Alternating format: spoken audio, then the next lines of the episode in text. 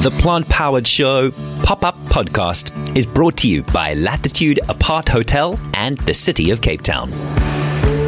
Welcome to the Plant Powered Show pop up podcast, the ultimate destination for anyone seeking advice on plant based products and hoping to find ways to reduce their environmental footprint while still enjoying a vibrant and fulfilling life. And I think that's really important. Hey, my name is Sean Loots, and we're in for a treat today. The author of the cookbook Eating for Pleasure, People, and Planet, Tom Hunt, is here. Welcome to the Pop Up Podcast Studio, Tom. Hey, nice uh, to be here. Uh, I've got to admit, I'm very jealous of your name. I think it's super cool. I wish my surname was Hunt. Cool. I, I, I, really do. I think it sounds rad. I mean, you also work in a food industry, so hunt kind of works, but you're hunting for for flavors and hunting and foraging. In foraging, precisely. So, as an award winning chef, writer, and presenter whose approach to food is very much rooted in its connection to, to climate change, Tom, I have to ask do you feel we're are we moving the needle towards a more sustainable future? I think we are. Um, it's not clearly not happening fast enough. We're still, to be honest, moving towards a very, very dangerous situation as our climate collapses around us. But we're seeing a tremendous effort from every level, I think, from people at home to the industry, and even governments are starting to improve slowly. As I said, there's so much to be done. Um, but it's, you know, if we're going to help slow down, mitigate climate change, and even reverse it and regenerate our planet, we're going to have to come together as individuals, industry, and governments to make this change happen. Yeah, 100%. It's it's so great to hear a UK voice in South Africa and it'd be interesting to see what what correlations, what differences and what similarities there are between the two two nations. Before we get there though, you founded the Forgotten Feast in 2011 as uh, can I say a bit of an offshoot from your restaurant or together with the restaurant. What's that all about? In 2011, I was invited by Tristram Stuart, who is the author of Waste, a Global Scandal, to feed 200 people using food that would have otherwise been wasted on Southwark Bridge in central London. Okay. We were inundated with incredible organic produce from the most ripe, delicious tomatoes and peppers to cauliflowers that we gleaned from fields. And it was a turning point in my life where I realized that I should be focusing on not just the taste of food, but the ethics and the environmental impact of our food. It opened my eyes to the scale of food waste and motivated me to essentially rebrand myself as an eco chef and fight for a better future through cooking. Mm, mm. As, you're quite right with regards to food waste. It's actually when we see it I think it's, it's, only when it really shocks us, and we need to see it on a large scale before it starts to shock us. I think we can talk about home usage, and you know, there might be the odd thing that goes a little bit um, uh, starts to wilt or it starts to change color, and we immediately chuck it. But when we chuck it in in smaller quantities like that, we're not realizing that if each household is doing the same, yeah, or if crops are being wasted and they're not being they're not reaching their destination, it's, it's a very scary realization. And depending where you are in the world more or less food is wasted at either production level or in our homes. In the UK, most food is actually wasted in the home, um, whereas in other parts of the world, often there's issues with refrigeration or transportation that can lead to more waste. But which is, you know, another reason why we need to tackle this from both ends. Yeah. So, how then do you think we we can all become part of that solution, supporting a delicious, biodiverse, and regenerative food system. You're talking about both ends. How do we get involved here and make it happen? Well, as home cooks and industry chefs, I think we have a responsibility to eat the best food we can for not only our own health, but the health of the people that we're feeding and the environment or world at large. Mm. Of course, it depends on everyone's fi- own financial situation, which is why I add in the caveat the best food you can because it's a real investment in your health and the health of the planet and it's so worthwhile because you're you're building just like so many things. Like it, food is this incredible vehicle to discuss everything from our history and memories of childhood to the climate at large and how food is nature. So it's food is everything from life. Food is life. Yeah. Food is life. Yeah, food is life. Food, food is life. Uh, Chef's Manifesto, that's the United Nations Sustainable, Sustainable Development Goal, uh, SDG 2 is their initiative. What is the Chef's Manifesto? I believe you're a signatory on that. Yeah, the Chef's Manifesto was set up by the Sustainable Development Goal 2 Action Hub as a way to connect chefs around the world to the Sustainable Development Goals. Mm.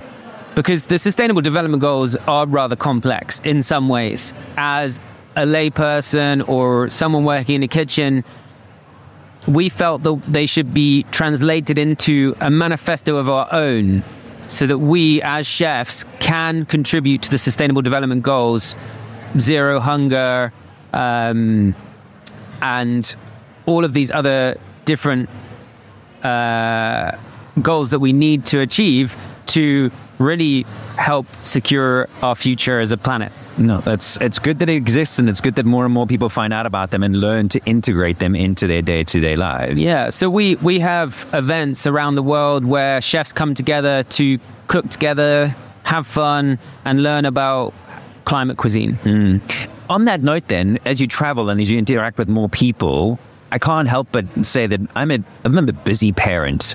I do enjoy being in the kitchen, but I also want to make it enjoyable and quick and easy and fun and all of those things. Otherwise, you you start to turn towards the convenience foods purely because it's supposedly saving us time. From your experience, what are some of your maybe favorite cooking tips that busy parents can easily implement and slowly integrate into their day to day lives? Well, firstly, I think it's important to say that convenience, there's no shame in eating convenience foods. We're busy humans, we're emotional beings. We don't always have the energy to cook a huge nutritional meal. But when we do, it pays back in dividends and also helps connect us to our heritage and nature and the local food community through, especially if we can buy more local seasonal ingredients. I, I like to say that a sustainable, I'm sorry, I like to say that a veg bag box online delivery of local seasonal vegetables is the keystone to a sustainable diet. And that's where it begins with these local seasonal fruit and vegetables. That doesn't mean that we can't eat convenience foods or imported foods. It just means that that should be the foundation of our diets because it's going to help us be healthier and connect to the local community of food producers. Yeah. What I've found in that context, in terms of ordering a food box or a food bag from time to time, is that you're being forced to acknowledge which foods are actually in season. And because it often comes with far less packaging, you're interacting with those ingredients a little bit more than you would if you were to walk into a supermarket, grab a bag of something, and walk out. There does seem to be a stronger connection with the food that you're eating. And it slowly but surely starts to filter through when I do go back to the store. I should choose this and this because I know this and this is in season. Um, yeah, it yeah. does seem to filter through, doesn't it? I'll always favor local small farmers whenever I can because they tend to grow a broader diversity of ingredients and have a lower impact on the environment. You're also supporting your community, but you can buy seasonal vegetables from your supermarket too. So it's about no matter where you having you're having to shop, it's about gravitating towards those seasonal ingredients first and then building your meals around that. Mm. But earlier you mentioned that we should it's, it's sometimes we need to just cook simply or we don't have much time to cook and i feel the same way i'm uh, i have a busy work day and I'm a father. I actually do all the cooking at home. And um, You're not there now. well, we're all here visiting Okay. family. Okay, Yeah, okay, my okay. my wife's South African, so we've been visiting family, and um, I I basically tend to cook very very simply, and what I think is that really good local seasonal produce or fruit and vegetables doesn't actually need much doing to it to become delicious. Simply sauteing some vegetables in a pan with some olive oil and spices will taste delicious. And I that's why I try and encourage cooking with love, confidence and creativity. I like that. You're doing a food demo at the Plant Powered Show, and I'm sure you're going to incorporate exactly what you've just said. What will you be cooking? Well, I've designed a demo that demonstrates my root fruit eating philosophy. Mm-hmm. So there's three steps that make root to fruit eating possible. So if you want to cook climate friendly cuisine with zero cost, there's a few steps you need to take. You need to reduce your waste. You need to eat more plants because that's going to save money. And then, if you can or when you can, you can invest that money in better produce, which is going to really, which is the game changer. It's going to help start m- mending the planet, regenerating our ecosystems. And so, I'm going to make some apple scrap cider vinegar to demonstrate reducing waste and how you can create a really high value product from an otherwise wasted food.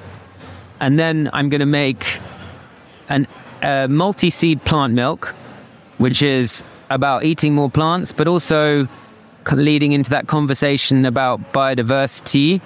Because often plant milks you buy in the supermarket or shops are just one ingredient Whereas we need to diversify our ingredients if we're going to support agrodiversity and biodiversity at large. Mm-hmm. And then I'm going to finish with a, a vegan chocolate truffle, which is just made with some amazing bean to bar chocolate made locally called Afrikoa. They get their beans from Tanzania. And I'm going to make that so that we can talk about investing in better food when we can and how that can become cost neutral, uh, but also to discuss in more depth how the biodiversity and origin of our ingredients affects the flavor. I, I must say, I love Afrikoa's story, so I'm thrilled to hear that you're using uh, their chocolate. And I'd read somewhere that you're doing a chocolate meditation. What is that? Well, I believe that we're in the situation we're in now because we've lost touch with the origin of our food and ultimately nature, which is driving the global destruction of our planet. And but equally, I think that we can mend that connection by simply acknowledging where our food comes from, acknowledging it's from it is nature, essentially is nature ingested. And we can do that through just take eating our food a little bit more consciously. And what better way to do that than chocolate? Because like wine, it's rich and delicious and exotic and satisfying to eat.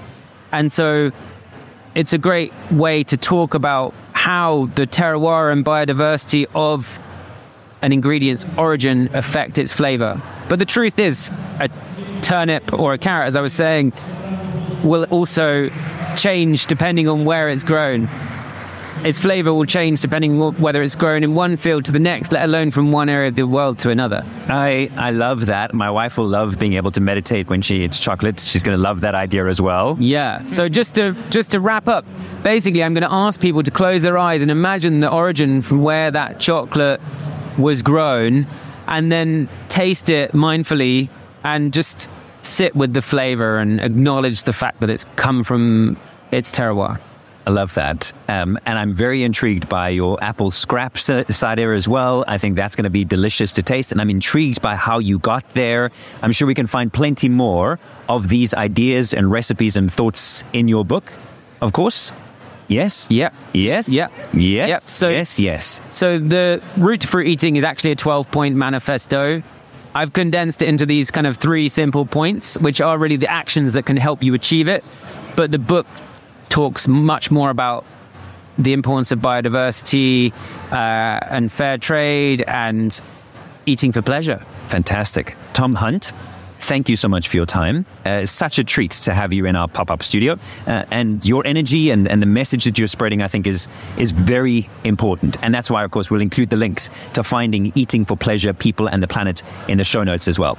The Plant Powered Show brings together top local and international chefs, celebrity cooks, mixologists, health and wellness experts, as well as plant based food, drink, and conscious living products and brands. Subscribe to the Plant Powered Show pop up podcast, and you can join me each week as we delve a little bit deeper into the world of plant based living on each episode. Follow us on Instagram or Facebook at the Plant Powered Show for the latest updates, mouth-watering recipes, and engaging content. The Plant Powered Show pop up podcast is brought to you by Latitude Aparthotel and the City of Cape Town.